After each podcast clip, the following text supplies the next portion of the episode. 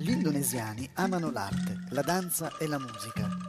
L'anklong è il tipico strumento indonesiano. È costituito da canne di bambù montate liberamente a mo' di cornice. Le canne sono armonizzate per produrre una particolare nota o addirittura un accordo quando vengono fatte vibrare. Per suonare una melodia, diversi suonatori devono cooperare. Ognuno di loro deve scuotere il proprio anklong al momento giusto.